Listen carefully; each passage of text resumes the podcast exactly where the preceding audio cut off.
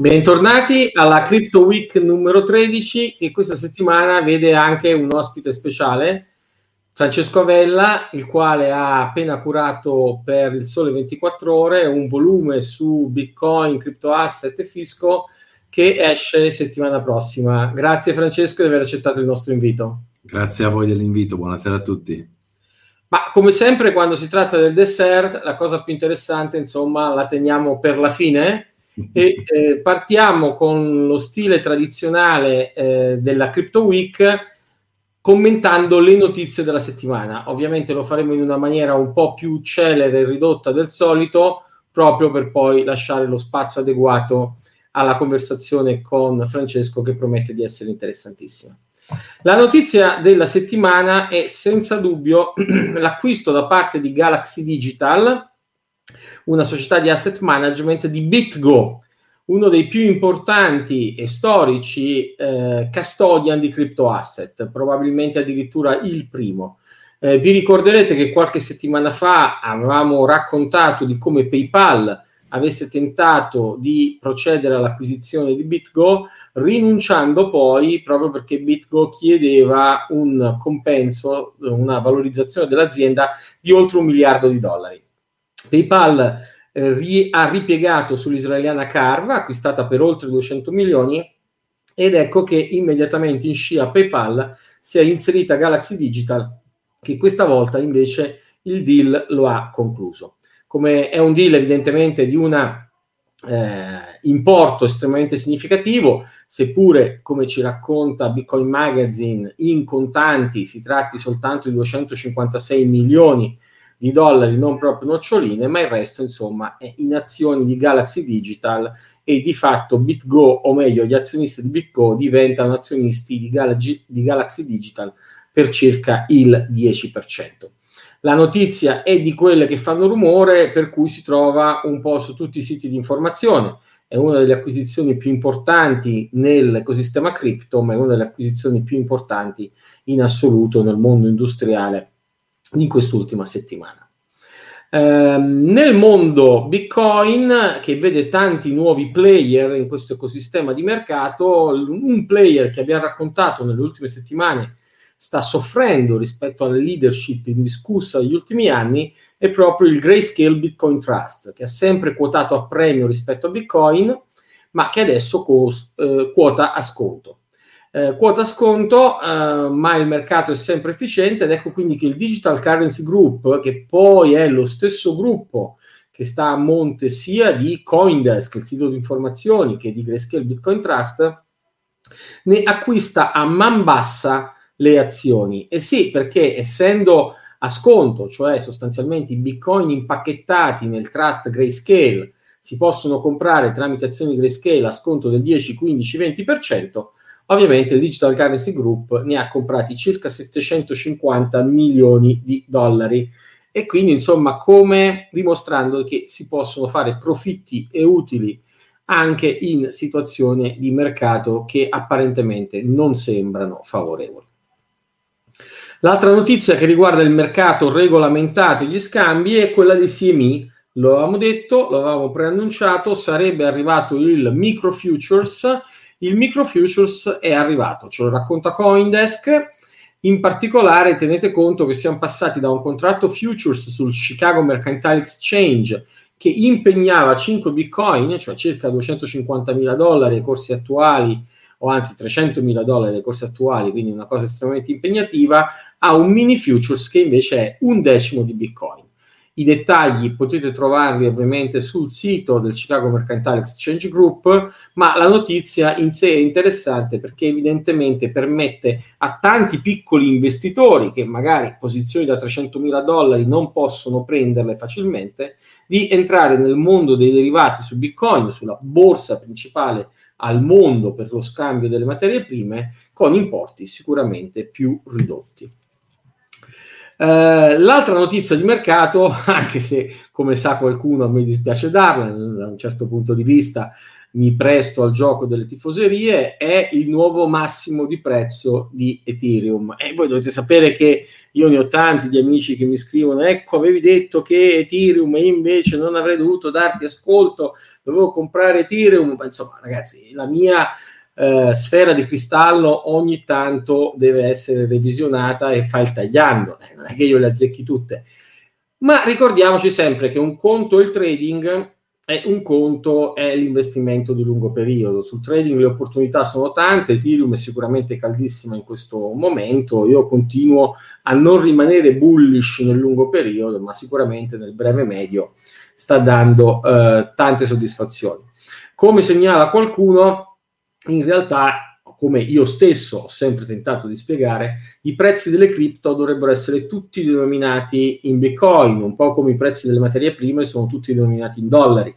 Se guardiamo al prezzo di Ethereum in Bitcoin, non siamo assolutamente ai massimi storici di Ethereum, ne siamo ben lontani. Eh, ma non c'è solo Ethereum, perché in questo, e qui lasciatemelo dire, lo so che tutti i miei fans a questo punto stapperanno eh, l'ennesima bottiglia per, eh, perché a metà anno ci ricasca ancora, ma devo dirlo, in questo far west delle criptovalute la star della settimana, ancora di più di Ethereum, è in realtà Dogecoin, cioè una cripto che nasce per scherzo, che non ha uno sviluppo attivo, che non ha un sistema di notifica delle vulnerabilità.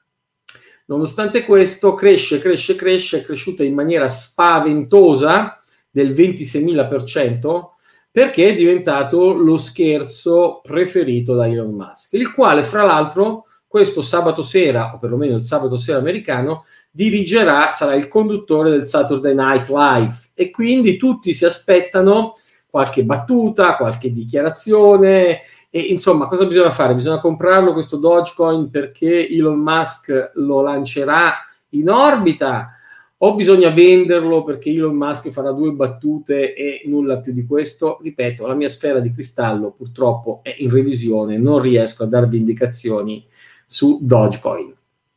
Mi affido piuttosto a Jimmy Song, che questa settimana lo promuoviamo, lui, Bitcoin Tech Talk, dalla parte più tecnologica a una parte di commento. Commento il fatto che Bitcoin, la Bitcoin dominance è sotto il cinquanta per cento, cioè la capitalizzazione di mercato di Bitcoin è scesa sotto il cinquanta per cento della capitalizzazione di mercato di tutte le cripto. Ovviamente c'è la decentralized finance, ci sono gli N F T, e Jimmy Song dice è la stagione degli altcoin, ce n'è tantissimi, e così come nel duemiladiciassette c'erano le I C O, c'erano anche allora gli altcoin, ma mentre allora gli altcoin tentavano di difendere un merito tecnologico, oggi non ci provano neanche, puntano tutto solo e soltanto sul marketing, e quindi da questo punto di vista possono anche stare più simpatiche, ma da, mh, risulta ancora più incomprensibile il loro successo, soprattutto se comparato a Bitcoin, dove in realtà lo sviluppo è molto fondato, è molto metodologico, è molto, qualcuno dice lento, ma certo, perché bisogna eh, in qualche maniera favorire la sicurezza. Ma insomma, vedremo.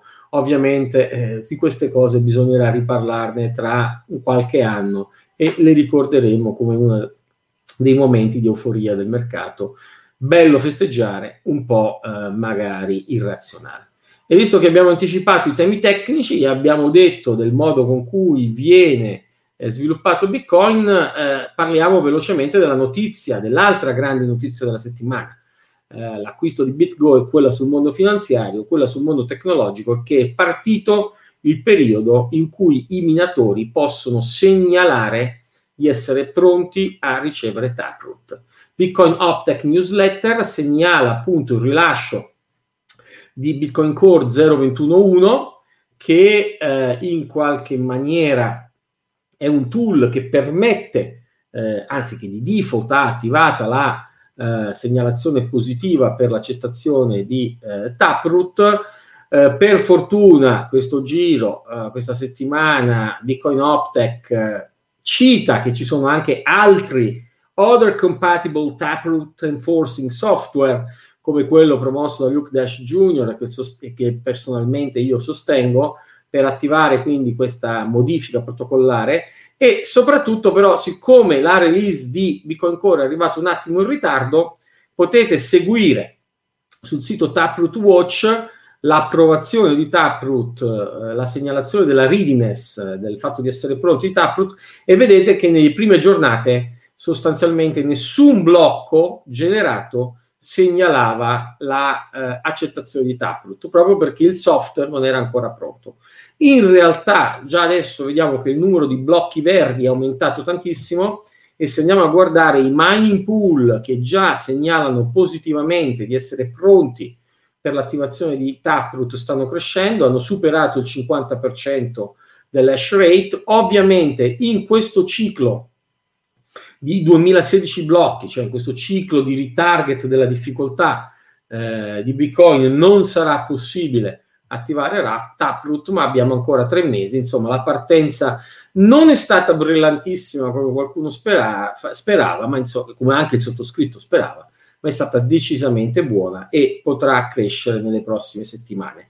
Continueremo a monitorare. Peraltro eh, questi blocchettini verdi, se qualcuno di voi si è chiesto questa settimana su Twitter cosa fossero nei nomi dei vari commentatori col blocchettino verde, è insomma in qualche maniera un riferimento implicito proprio a questa pagina e al supporto per l'attivazione di Taproot. Cambiamo argomento e torniamo a uno dei nostri leitmotiv, eh, il contante di banca centrale. eh, Bank of England assume un team che debba proprio, affinché questo team lavori proprio su contante di banca centrale. Da sempre chi ci segue sa che noi siamo tifosi di Bank of England, è la banca centrale più lungimirante, eh, più ragionevole, che ha una comprensione più solida dei fenomeni cripto e dei temi eh, di anche indipendenza monetaria, ma diciamolo qui a passare, ci sarà un motivo per cui la sterlina è l'unica moneta che per affermarsi nella storia non ha avuto bisogno, non ha bisogno del corso legale, mentre tutte le altre devono ricorrere a questa forzatura.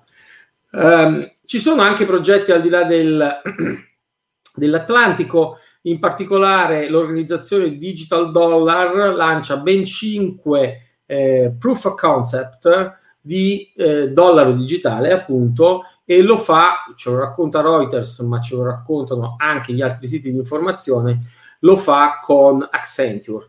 Um, non promette benissimo questa, questa coppia Digital Dollar e Accenture, o perlomeno non promette bene quanto certe industrie private che invece sul tema sono fortissime. Per esempio PayPal. Ecco che si scopre che PayPal sta ragionando proprio sul lanciare un suo stablecoin o di accettare sulla sua piattaforma gli stablecoin degli altri. E guarda caso, questa è proprio la strategia su cui si è riconvertita Libra, il tentativo di Facebook rinominato recentemente in Diem, e qui abbiamo un articolo su The Block nella nostra rassegna stampa che racconta di come Eh, Libra sia stata lanciata con un errore di prospettiva, ha spaventato i banchieri centrali, e che invece quello che vuole fare oggi è diventare un sistema di pagamento che parte con un suo stablecoin pronto ad adottare stablecoin emessi da banche centrali. Qui c'è una qualche ruffianeria o ipocrisia, perché probabilmente Diem scommette come il sottoscritto che stablecoin di banche centrali non arriveranno a breve, e quindi magari la sua piattaforma Eh, potrà fiorire per un lungo periodo con uno stablecoin privato. Eh, ricordo che tutte queste notizie eh, si trovano sulla pagina del Crypto Week numero tredici, e quindi potete poi alla fine di questa eh, rassegna stampa andare a ripescare le notizie di vostro maggiore interesse per gli opportuni approfondimenti. Nelle scorse settimane abbiamo anche segnalato che eh, Revolut, così come PayPal, consentivano di acquistare Bitcoin o criptoasset, di scambiarli tra gli utenti, ma non di spedirli all'esterno dei loro circuiti proprietari. Il motivo di queste limitazioni è da rintracciarsi in problemi di antiriciclaggio eh, complicati, e quindi le piattaforme non accettano Bitcoin in ingressa in ingresso e non accettavano Bitcoin in uscita. Proprio settimana scorsa vi abbiamo raccontato che in qualche maniera, per aggirare questa limitazione, PayPal concede ai suoi utenti di comprare Bitcoin su Coinbase, ed ecco che all'improvviso, quando l'utente di PayPal compra Bitcoin su Coinbase, quelli sono Bitcoin che stanno su Coinbase, e quindi da Coinbase poi possono uscire all'esterno, dappertutto. E eh, Revolut, una settimana dopo, annuncia anch'essa che i prelievi Bitcoin sono disponibili. Ovviamente in maniera limitata, eh, pochi prelievi per importi limitati all'interno del mese. È un primo punto, è una prima partenza. Il mercato oggi si gioca anche su questi aspetti che possono sembrare sottigliezze, ma la comprensione del mercato è sempre qualcosa eh, di delicato, ed anche per questo ne approfittiamo noi del Digital Gold Institute per invitarvi a prendere in considerazione l'iscrizione al nostro programma di training del quindici e sedici giugno eh, su Bitcoin e blockchain, dove tanti di questi aspetti della tecnologia, delle implicazioni monetarie di Bitcoin, del ruolo che hanno con Central Bank Digital Currency e di quali sono le funzionalità che il servizio finanziario deve fornire agli utenti Bitcoin, le affrontiamo con un certo dettaglio.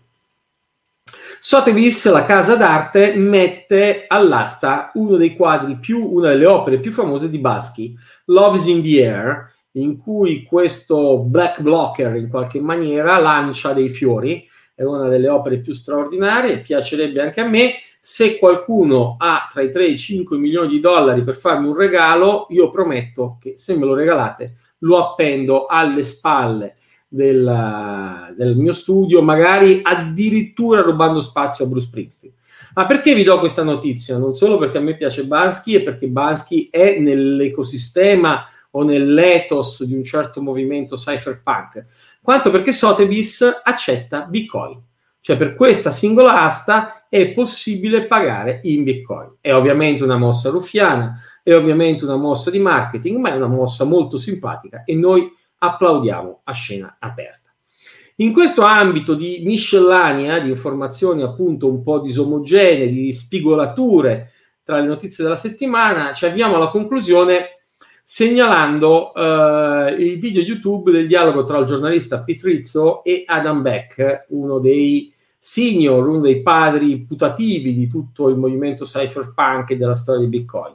Eh, vi ricorderete, perché l'avevamo segnalato due settimane fa, che Pete Rizzo ha fatto su Bitcoin Magazine un bellissimo articolo su Satoshi Nakamoto, e il follow up di quell'articolo è proprio questo video per Bitcoin Magazine in cui intervista Adam Back a riguardo di Satoshi Nakamoto. Eh, noi siamo sempre molto attenti al Financial Times perché è uno di quei giornali che ci piacciono moltissimo, sebbene, ahimè, ahimè, ahimè, ogni volta che si parla di cripto ha sempre una posizione estremamente negativa. Quindi in realtà ci sorprende, ci fa gioire quando, rarissimamente, come questa settimana, abbiamo un articolo che, al di là del titolo che promette sempre un po' male, Bitcoin, un'occasione troppo buona per perderla, una bolla pronta a scoppiare, è un articolo che fa una disamina molto equilibrata e interessante del fenomeno Bitcoin. Incespica, come tutti, nel problema della sostenibilità ambientale di Bitcoin, degli alti contenuti energetici, ma proprio questa settimana ci viene in soccorso un articolo dell'Harvard Business Review a firma di Nick Carter. Chi ci segue ricorderà che abbiamo segnalato un paio di volte suoi interventi sull'argomento. Ecco che di nuovo qui, su una testata tutto sommato molto prestigiosa, il buon Nick riepiloga gli argomenti che ridimensionano tutte le preoccupazioni riguardanti Bitcoin. Un altro personaggio estremamente preoccupato, anzi addirittura disgustato dal successo di Bitcoin, è Charlie Munger del Berkshire. Berkshire Hathaway è il fondo di Warren Buffett, Charlie Munger è il braccio destro di Warren Buffett. Warren Buffett odia Bitcoin, l'ha definito veleno per topi. Eh, ovviamente alla presentazione annuale in cui il povero Charles Munger deve sottolineare come il suo fondo ha battuto lo Standard and Poor's, facendo il diciotto per cento contro l'undici per cento dello Standard and Poor's, ma si trova evidentemente in imbarazzo straordinario rispetto al trecento quattrocento per cento fatto da Bitcoin nello stesso periodo. E ovviamente dice: io non potrò mai approvare qualcosa che viene usato dai criminali, dal riciclaggio internazionale. E allora, a dispetto dell'attualità delle notizie, perché queste sono frasi vecchie, ripetute, senza senso, ribadiamo di nuovo alcune fonti informative assolutamente affidabili che ridimensionano queste preoccupazioni. Innanzitutto il National Risk Assessment del Tesoro inglese, che biennio dopo biennio ha sempre confermato che le valute digitali non sono una grande preoccupazione dal punto di vista di riciclaggio. Certamente nell'aggiornamento del duemilaventi, che arrivava dopo l'aggiornamento del duemiladiciassette, che come nel duemiladiciassette e nel duemilaquindici i crypto asset sono stati classificati come a basso rischio per il riciclaggio e il finanziamento di terrorismo, e adesso, bene, il livello di rischio è salito a medio. Ma qui dobbiamo ricordarci sempre che quando invece si tratta di, e qui ve lo faccio vedere proprio eh, per chi ci segue in diretta su YouTube, chi non ci segue in diretta su YouTube se lo andrà a guardare su internet, che quando parliamo del retail banking, dei sistemi di pagamento di moneta elettronica, del banking all'ingrosso, del wealth management, del private banking, invece i rischi sono sempre alti, alti, alti, alti. Quindi le cripto non sono i rischi più alti dal punto di vista del riciclaggio. Se non ci credete, prendete il report sul crimine cripto del duemilaventuno, uscito a febbraio di quest'anno da Chainalysis. Chainalysis. Chainalysis è un'azienda che vende sistemi di forensica per il contrasto al crimine. Quindi è una di quelle aziende che dovrebbe tentare di alimentare la paura del fatto che Bitcoin è usato dai criminali in maniera da vendere eh, sempre mh, una quantità maggiore di licenze del suo software. Bene, sapete che cosa scrive nel suo report iniziale? Che le attività illecite eh, in Bitcoin sono scese nel duemilaventi allo zero virgola trentaquattro per cento di tutti gli scambi Bitcoin rispetto allo, al due per cento. E mentre nel duemiladiciannove si parlava di venti miliardi di dollari, oggi, nel duemilaventi, si è parlato solo di dieci miliardi di dollari. E quindi conclude con tre buone notizie. Il crimine legato alle criptovalute sta diminuendo, è una frazione trascurabile dell'economia cripto ed è comparativamente molto più piccolo della quantità di fondi illeciti che si usano nella finanza tradizionale. Quindi, signori, tirate il fiato.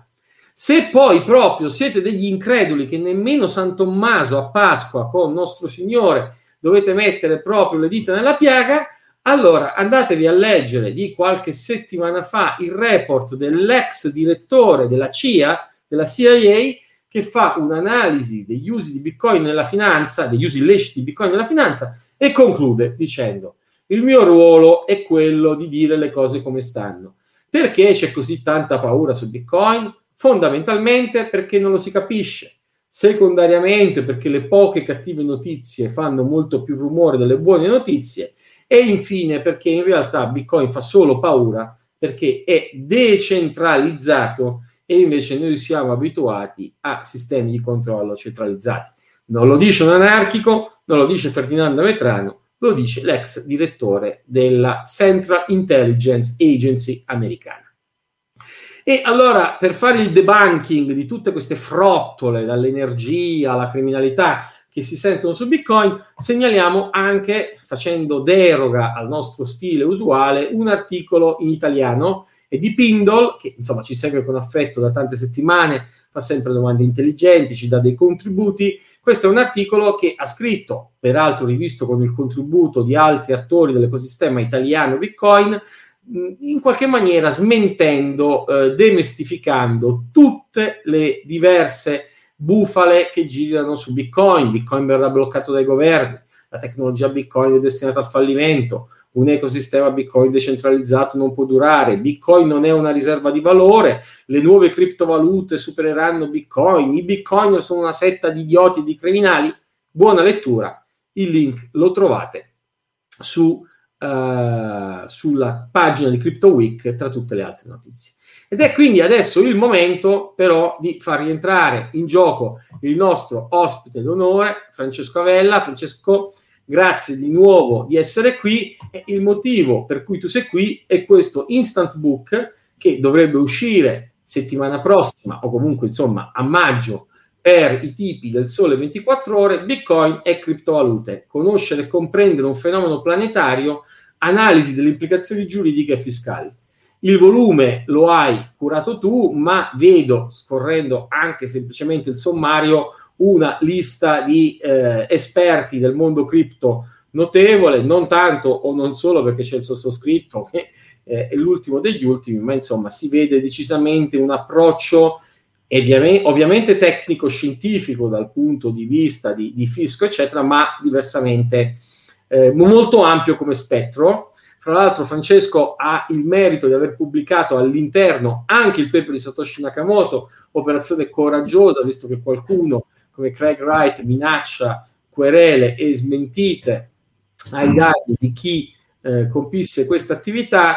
Ma allora Francesco, io per partire dal dialogo con te approfitterei eh, di questo flyer che il nostro sponsor CheckSig ci ha segnalato, quindi io mi tolgo il cappello Digital Gold Institute, mi metto il cappello di eh, amministratore delegato di CheckSig, e la domanda che arriva dai nostri clienti sulla dichiarazione dei redditi ci hanno tirato scemo, tanto che io ho dovuto supplicarti di fare un flyer e tu sulla scia di questo flyer mi sembra che abbia fatto addirittura un libro, quindi direi che eh, ci racconti innanzitutto questa questione del quadro erre vu. Cosa e quando si indica nel quadro erre vu? Ah sì, allora, eh, come, come tu sai, nel mio mondo è quasi come nel, nel mondo delle criptovalute, cioè ci sono mille opinioni, mille, c'è chi dice che Bitcoin vince, chi dice che altre cripto vincono, ognuno ha le sue, ha le sue teorie, e nel mio mondo è un po' così. Ora, il quadro erre vu nasce per un motivo specifico, che è dire al fisco ciò che si possiede all'estero. Ovviamente si parla di cripto, ah, dove sono le cripto, dove non sono le cripto, non è vero che sono all'estero, in verità dovrebbe dipendere non tanto dal fatto che sono sulla blockchain, ma dal fatto di dove si possiedono le chiavi, eccetera, eccetera. Quindi tutti argomenti tecnicamente validi, infatti io ho voluto espandere l'analisi nel, nel libro, perché è sbagliato, a mio avviso, semplificare in maniera eccessiva le cose, perché è vero che questo mondo è un mondo particolare, perché è vero che il fisco non è pronto a recepire nei suoi schemi canonici a cui siamo abituati il mondo cripto, è assolutamente vero. E quindi qualunque risposta si dia, in verità, può essere in qualche modo criticata, ribaltata, eccetera, eccetera, eccetera. Quindi io ho provato a, eh, a dire anche il perché io non ritengo che le risposte che si vedono in questo flyer siano le risposte tutto sommato più corrette. E quindi dicono che bisogna indicargli sempre... Quindi, che bisogna, sì. Io, a mio avviso sì. Ah, e questo è quello che almeno traspare dalla tesi dell'Agenzia delle Entrate, peraltro per quel poco che se ne può desumere finora. Quindi, a mio avviso, le criptovalute devono essere indicate nel quadro erre vu. Il che sembra una cattiva notizia, ma in realtà non lo è, anche perché, per esempio, io sono uno dei sostenitori eh, della tesi secondo cui vanno indicate nel quadro erre vu al costo di acquisto, il che significa in molti casi indicare un valore basso che non ha motivo di ingenerare chissà quale attività di verifica da parte di chi che sia. Quindi indicare nel quadro erre vu sempre e indicarli al costo di acquisto. Indicare nel quadro erre vu è un adempimento formale, non comporta nessun tipo di ad onere, perché non comporta il pagamento di tasse, perché eh, le criptovalute non scontano quella che è la patrimoniale italiana sulle attività finanziarie all'estero, che si chiama I V A F E. Noi in Italia diciamo sempre che non abbiamo la patrimoniale perché ne abbiamo talmente tante che potremmo chiamarla singola, ma non, non osiamo farlo, facciamo finta che non ce l'abbiamo. In verità ne abbiamo a bizzeffe, e questa è una di quelle. Eh, non c'è la patrimoniale sul, sulle cripto. Non ci sono nemmeno però franchigie. Molti, molti mi dicono: ma io se ho meno di quindicimila euro posso indicare, posso non indicare nel quadro R V? A mio avviso no, anche qui se ne può parlare, ma a mio avviso no. Perché eh, tu dici la franchigia vale solo per i conti correnti bancari. Esatto. Che lo stesso si paga l'I V A F e quello non è un conto corrente bancario. Perfetto, esatto. Ma se tu però dici anche un'altra cosa eh, non comune, il fatto che il valore a cui si possono indicare è quello del costo di acquisto. Perché questo? Ma lo dico perché, allora, innanzitutto tutti dicono, tutti, molti dicono il contrario, perché l'agenzia entrate in un interpello avrebbe detto che vanno indicate al valore di mercato, ma l'agenzia entrate lo ha detto perché ha una conoscenza tutto sommato parziale di questo mondo, deve ancora capirci meglio qualcosa. Eh, l'R V ha delle regole di quantificazione e va al, valo- va al valore di mercato nel quadro R V ciò che è negoziato in mercati regolamentati, tant'è che vanno al valore di mercato le azioni in società quotate, ma se io ho azioni di una società estera che non è quotata non la indico al valore di mercato perché non ha un mercato regolamentato, non ha un prezzo ufficiale, la indico al costo di acquisto, o per le società posso anche indicare al valore nominale perché le quote societarie hanno un valore nominale. Le criptovalute al momento non hanno un prezzo ufficiale derivante da un mercato regolamentato, almeno nell'accezione fiscale del termine, nel senso che eh, il mercato de, di alcuni exchange si potrebbe anche considerare regolamentato, nel senso che ha delle regole, ma al momento non c'è nessuno in termini di autorità di vigilanza che vigila che queste regole vengano rispettate. Quindi il prezzo non è ufficiale per definizione.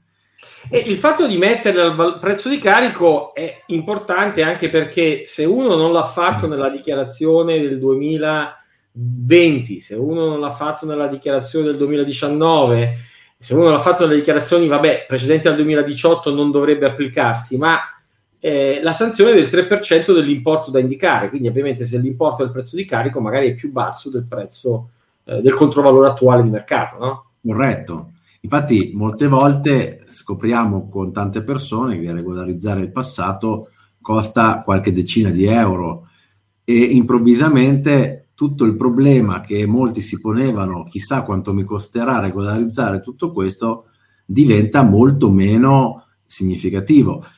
In verità è più faticoso ricostruire tutto quello che si è fatto, come qualcuno sa bene, che eh, in concreto poi fare il pagamento del, delle sanzioni per non aver indicato. Peraltro il tre per cento a, a ben vedere è la sanzione che viene applicata se il fisco ti scopre e tu non lo hai fatto.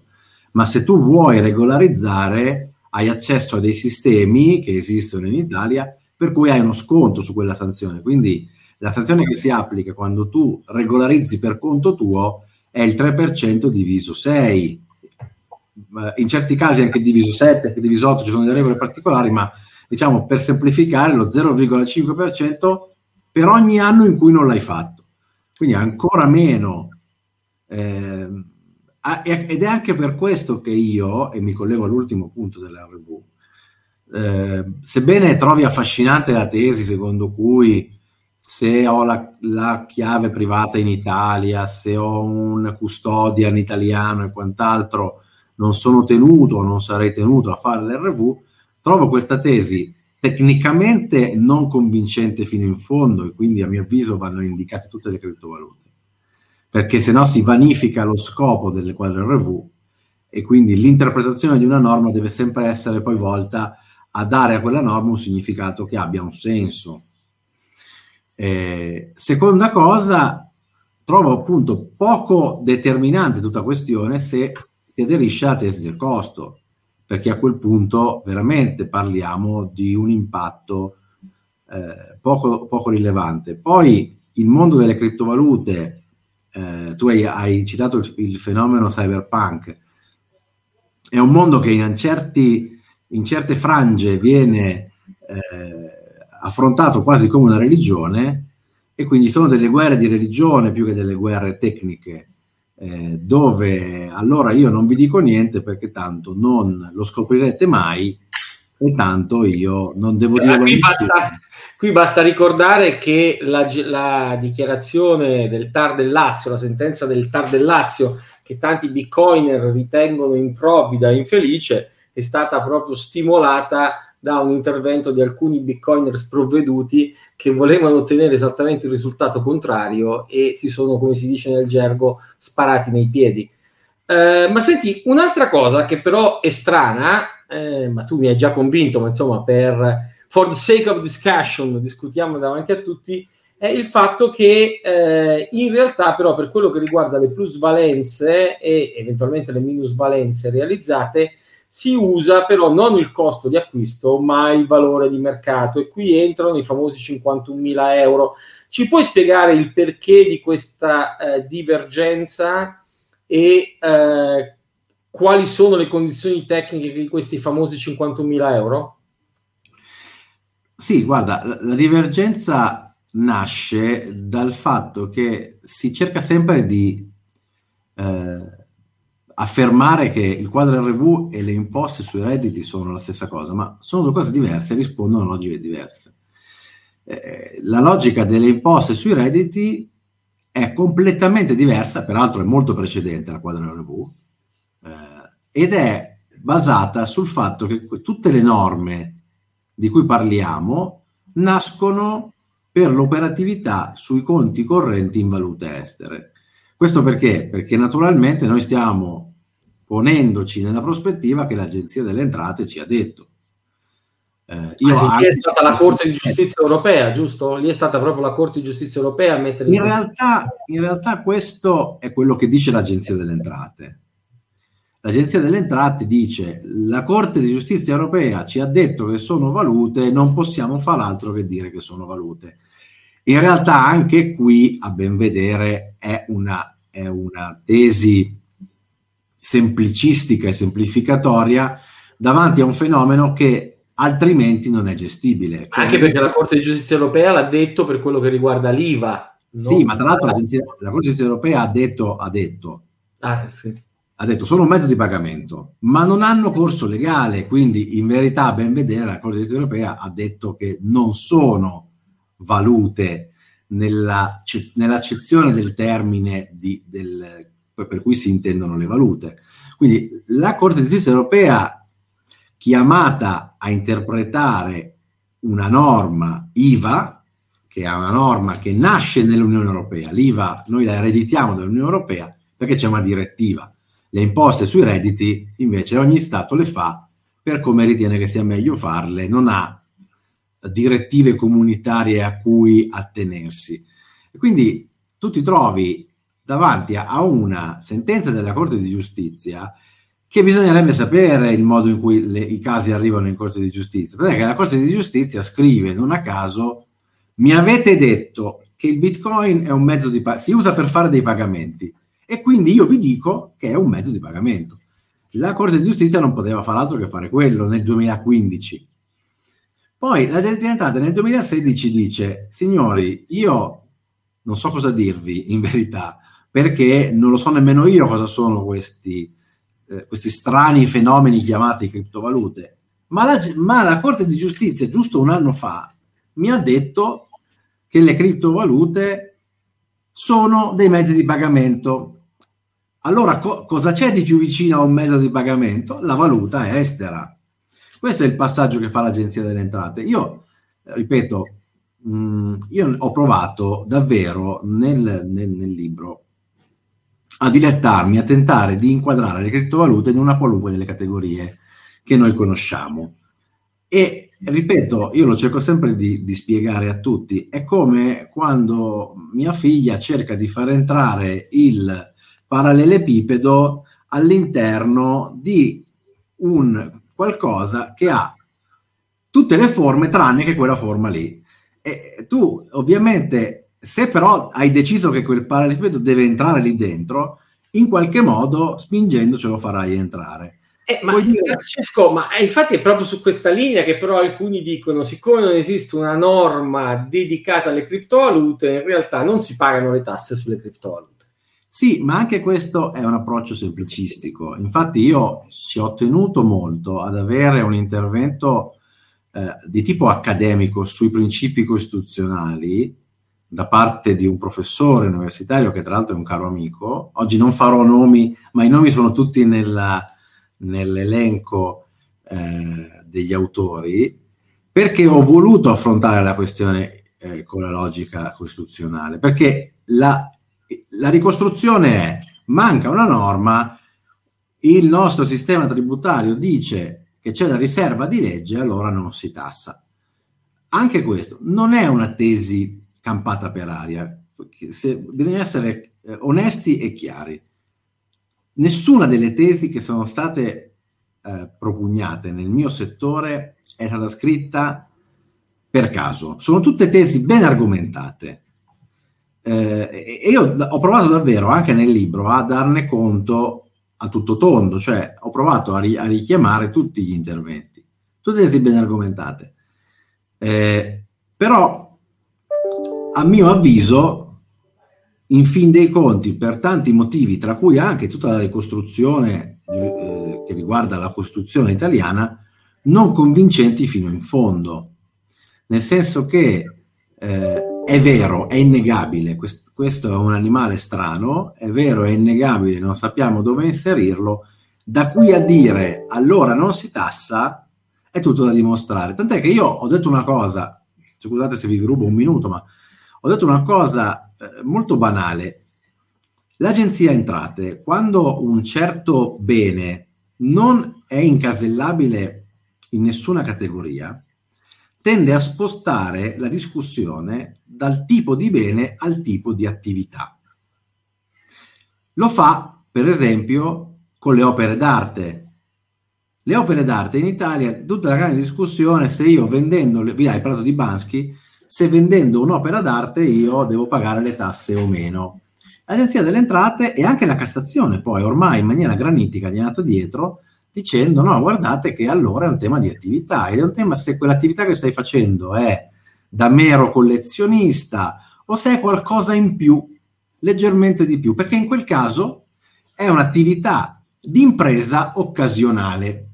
Allora, siccome il rischio concreto è che la, l'attenzione si sposti dal bene all'attività, e se si sposta sull'attività l'aliquota non è il ventisei per cento, ma è il quarantacinque per cento, io sommessamente dico, è vero che questo animale è un animale strano, ma tutto sommato, paragonarlo alle valute estere non è così drammatico. Perché? Perché dà accesso a una liquida del ventisei per cento e dà accesso a quello che mi chiedevi tu, cioè a quel famoso, a quella famosa franchigia dei cinquantunomila euro che è nata per le valute estere e che in questo particolare frangente ci fa gioco, perché non è nata per questo tipo di scopo, è nata per evitare che se io spostavo nel, nella mia attività sui conti correnti trentamila dollari per comprarmi un titolo che costava trentamila dollari, lo vendevo, tenevo trentamila dollari sul conto per due giorni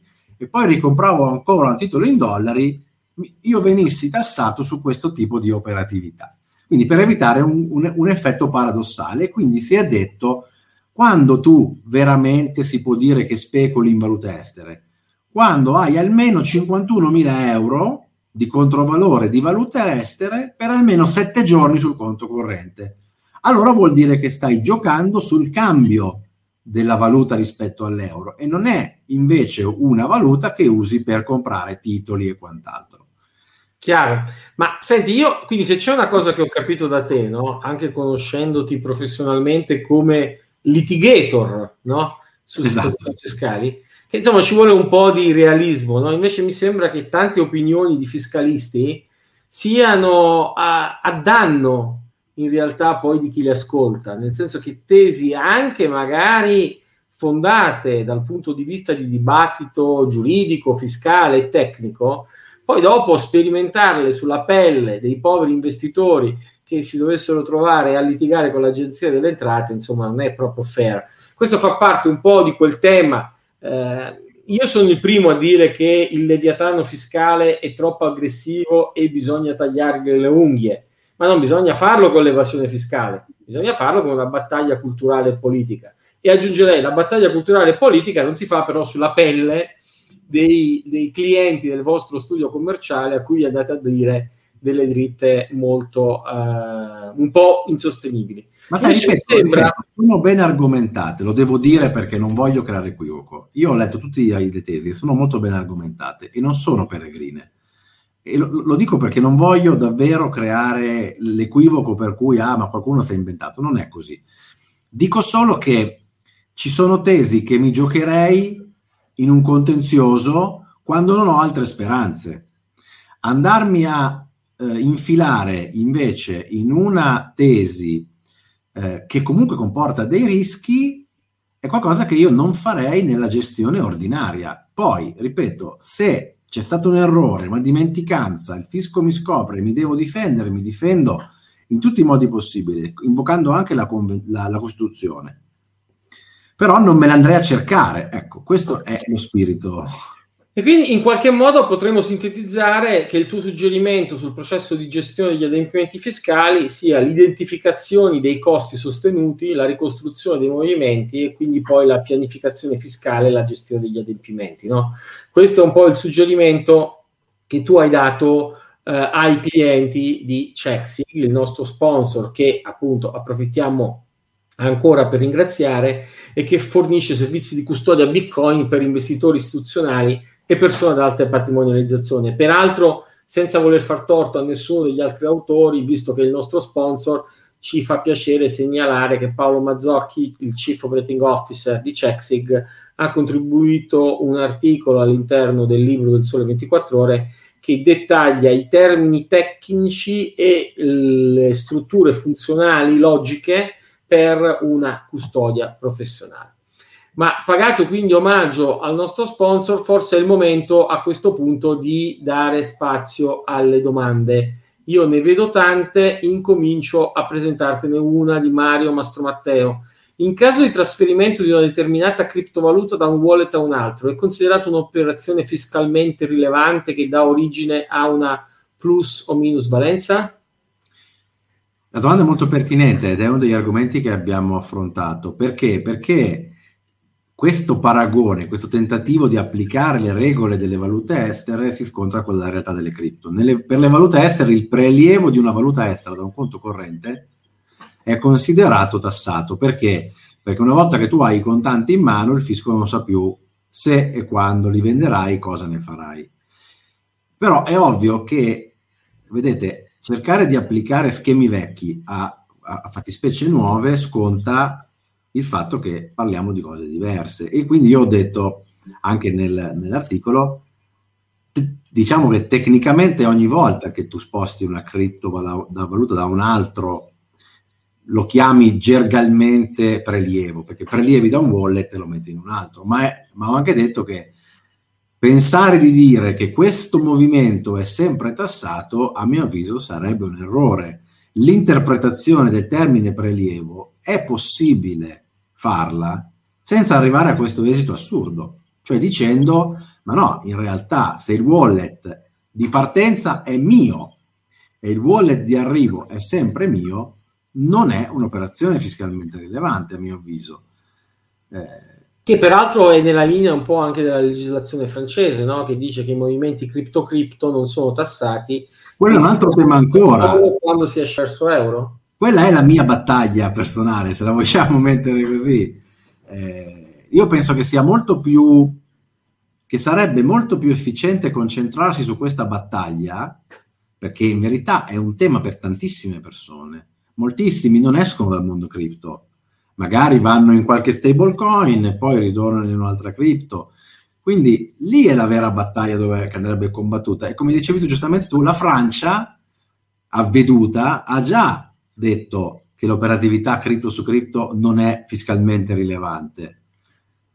Da questo punto di vista, Francesco, abbiamo quattro cinque domande e nove minuti, quindi abbiamo poco tempo, ma eh, possiamo raccontare che comunque tu hai fatto un intervento eh, all'interno della, eh, dell'ultima legge finanziaria, una proposta di razionalizzazione degli aspetti fiscali che poi mi sembra sia stata stralciata, quindi sei attento e proattivo da questo punto di vista. Io oh, quando ho fatto formazione per i parlamentari, l'intergruppo parlamentare sulle criptovalute, ho provato a dire che eh, un chiarimento fiscale poteva essere qualcosa di sensato. Come la vedi tu quell'attività? Un'attività promettente o per ora non c'è molta attenzione su questi temi? Ma no, non c'è molta attenzione per gli stessi motivi che hai detto tu prima. Eh, non la si capisce, la si demonizza perché non la si, non la, non la si capisce e quindi si ha quasi paura di toccare qualcosa che, che nessuno vuole toccare. Eh, questo è il problema. Eh, io sono uno di quei sostenitori della tesi, eh, sono velocissimo, per cui se una cosa la disciplini è meglio. Infatti tutti gli operatori del mondo cripto vedrebbero con gran favore una disciplina anche regolamentare del settore cripto, perché è vero che all'inizio metti regole, ma la chiarezza in verità aiuta tutti, anche sul mondo fiscale la chiarezza sarebbe fondamentale. Settimana scorsa ricordavamo a Consob e a Banca d'Italia che se a sette anni dalla dichiarazione dell'E B A che attendeva una regolamentazione, questa regolamentazione non è arrivata, forse quando che responsabilità l'hanno anche loro. Senti, c'è una domanda in due pezzi di Pindol. In caso di prestito con collaterale in Bitcoin, pensiamo ai servizi tipo Nexo, avendo quindi un regolare contratto di prestito da mostrare alla banca per dimostrare la provenienza dei fondi, si deve pagare in ogni caso il ventisei per cento sulle plusvalenze? Ma no, perché quella è un'operazione diversa. Eh, in quel caso il, il, il, la cripto funziona da collaterale e quindi io ottengo un prestito che utilizzo e poi devo restituire a Nexo, tanto per fare l'esempio. Quindi è un'operazione completamente diversa. Diverso è quando Nexo mi riconosce un tasso di interesse sulla cripto che lascio depositata verso di loro. E questo è un altro tema che si apre, su quale ancora nessuno affronta. Io ho accennato lo staking, ma anche il saving. Nexo fa saving, cioè ti dà semplicemente un interesse. Lo staking è un problema. Lì sì che nasce un tema e bisognerebbe decidere che cos'è. Ma anche qui, anche qui, eh, la questione del, del cripto su cripto sarebbe, a mio avviso, risolutiva, perché lo staking è ripagato in cripto. Il saving è ripagato in cripto nel novanta per cento dei casi, forse anche il novantacinque per cento. E quindi, a mio avviso, non ci sarebbe un tema. Senti, invece la domanda di Maurizio Pirazzini mi sembra colga nel punto che però a cui tu hai già risposto. In mancanza di una legge in linea con la riserva prevista dall'articolo ventitré della Costituzione relativa alle prestazioni imposte, mi sembra che tale obbligo del quadro R V non abbia un'adeguata base giuridica. È ciò a cui tu avevi già risposto un istante fa? Ma allora, non proprio. Non posso che rimandare al capitolo del professore eh, che ha, ha diffusamente fatto la questione, però bisogna capirsi. Eh, allora, innanzitutto le prestazioni imposte possono essere lette in tanti modi. Eh, la legge c'è, perché il quadro R V è una legge, eh, e quindi non è un tema di mancanza di legge, è un tema di interpretazione della legge. Dopodiché il quadro R V, dire che il quadro R V sia una prestazione imposta, a mio avviso è una forzatura.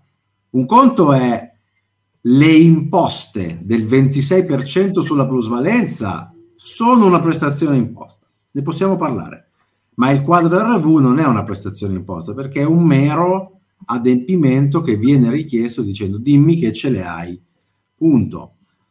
Quindi in parte era risposta da prima, dopodiché, ripeto, mh, se ne può parlare, ma bisognerebbe parlarne a ragion veduta. Non è un caso che il professore ha scritto pagine e pagine su questo argomento e che sulla riserva di legge e il principio di capacità contributiva vengono scritti libri.